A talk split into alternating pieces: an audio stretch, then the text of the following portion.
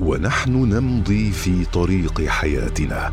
نمر على نقاط مهمة قد نغفل عن أهميتها أو تكون خارج نطاق رؤيتنا. نقط عمياء مع إبراهيم العجمي. أهلا بكم مستمعينا الأعزاء في حلقة جديدة من حلقات برنامج نقط عمياء. في نسخته الثانية والذي نتطرق في كل حلقة من حلقاته إلى أمر مهم قد نغفل عنه في مفاصل حياتنا. ويكون خارج نطاق رؤيتنا فنمضي في ممارسته فيشق علينا فعله أو يحرمنا الترك فوائده. في هذه الحلقة مستمعينا الأعزاء تكاد تتفق الرسالات السماوية والوضعية على أن حرية الرأي تعتبر حقا اساسيا من حقوق كل فرد، بل تتعدى ذلك إلى الاتفاق على ضرورة أن يهيئ الجو لكل فرد كي يدلي برأيه وأن تذلل كل العوائق أمامه كي يمارس حقه الطبيعي في التعبير عن رأيه.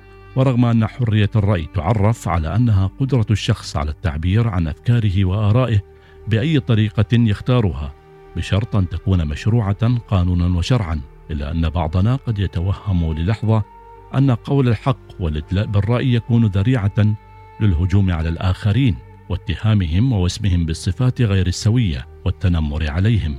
غافلا هذا البعض عن أن كل ذلك لا يلتقي مع حرية الرأي والتعبير. المفهوم الجميل والبراق. فهناك بيننا ممن يقبع في درك الضعف الأخلاقي والخواء الفكري. يستخدم اساليب وطرقا قد تؤدي به إلى الوقوع تحت طائلة المساءلة القانونية أو التعرض للوم العرف والمجتمع. فحرية الإنسان من حرية الآخرين وليست خارجة عنها. وعندما تكون هناك قوانين وأحكام تعرف هذا النوع من الحرية وتضع لها حدودا وطرقا وأساليب. يتعرف عليها من واجبه التقيد بتلك القوانين. يصبح مفهوم حرية الرأي والتعبير محكوما ومقننا. وعندما نأتي لنتعرف إلى هذا المفهوم في القرآن نجده في كثير من المواضع التي يذكر فيها الله عز وجل آراء الذين يخالفون المنهج الإلهي ويطرحون أفكارهم في كل ما يأتي به الأنبياء.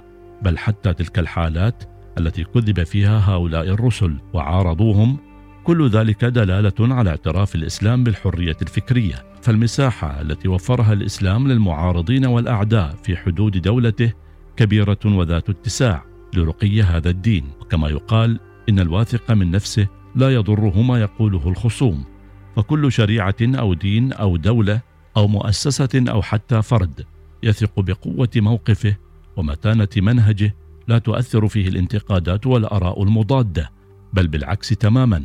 فقبول الفرد أو المؤسسة بأن يكون لديها خصوم أقوياء وأعداء شرس فذلك دليل على الرقي والتقدم والتحضر فقول القرآن لا إكراه في الدين ومن شاء فليؤمن ومن شاء فليكفر لدليل صريح على قبول الدين الإسلامي بالآخرين وآرائهم وأفكارهم بل أنهم براء إلى دعوة أتباعه دائما إلى التعاطي مع الآخرين وما يدعونه والتعرض لأفكارهم وآرائهم بالنقد وضمان حريتهم بشرط أن تكون الحرية في شأن يخص الخلق. وإلا فيما يتعلق بالخالق فالإنسان عبد الله ولا حرية له لأنه داخل في حكومة الله ولا يستطيع أن يخرج منها.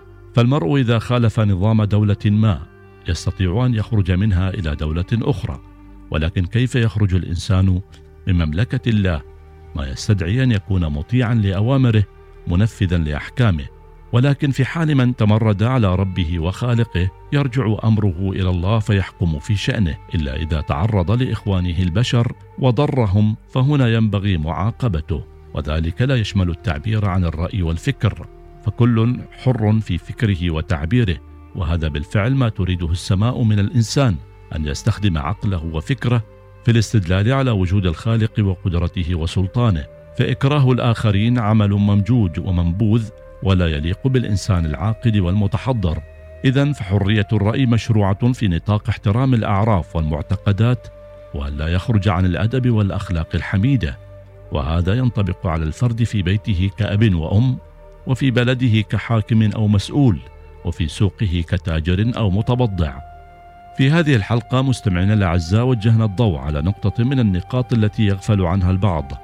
أو تكون خارج مجال رؤيتهم وهي أنهم يعتقدون أن حرية الرأي والتعبير ليس لها حدود غافلين عن أن هذا المفهوم يشترط احترام الآخر وتقدير ذاته والحفاظ على كرامته على أمل أن نلتقي مع نقطة أخرى من نقط عمياء. إلى اللقاء. نقط عمياء مع إبراهيم العجمي.